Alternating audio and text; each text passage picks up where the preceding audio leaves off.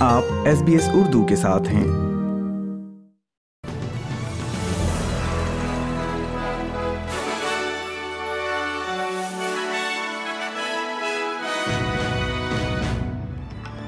السلام علیکم، آپ سن رہے ہیں ایس بی ایس اردو اور میں ہوں افنان ملک، آج کی تازہ ترین خبروں کے ساتھ۔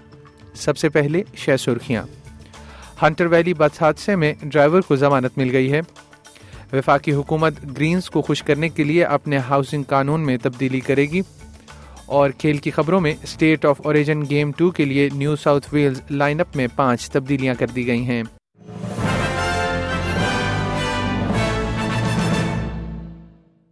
اور اب خبریں تفصیل کے ساتھ۔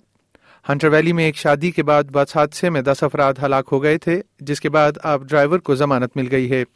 اٹھاون سالہ شخص آج نیو ساؤتھ ویلز میں سیسنک لوکل کورٹ کے سامنے مختصر طور پر پیش ہوا۔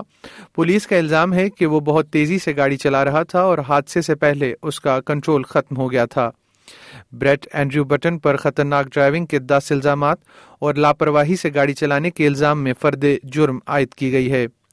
شادی کے مہمانوں کو واپس سنگلٹن لے جانے والی بس حادثے کا شکار ہو گئی تھی، جس کے نتیجے میں مجموعی طور پر پچیس افراد کو ہسپتال لے جایا گیا تھا، جن کو معمولی سے شدید نوعیت کی زخم آئے تھے۔ چودہ افراد اب بھی ہسپتال میں موجود ہیں، جن میں سے دو انتہائی نگہداشت میں داخل ہیں۔ نیو ساؤتھ ویلز کے پولیس سپرنٹینڈنٹ ڈیوڈ واڈیل کا کہنا ہے کہ یہ بہت بڑا حادثہ تھا۔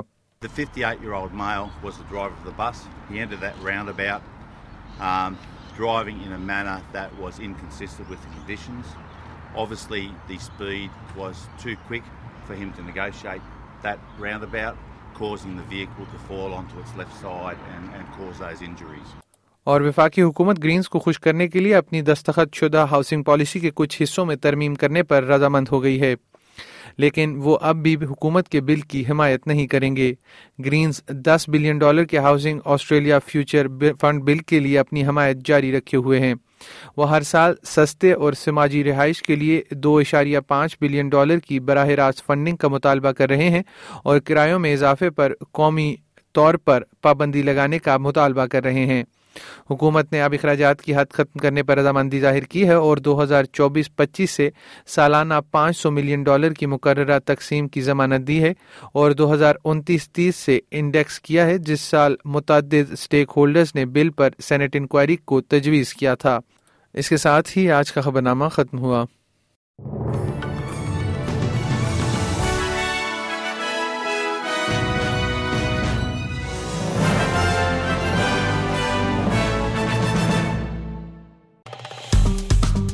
لائک کیجیے، شیئر کیجیے، تبصرہ کیجیے، فیس بک پر S B S Urdu follow کیجیے۔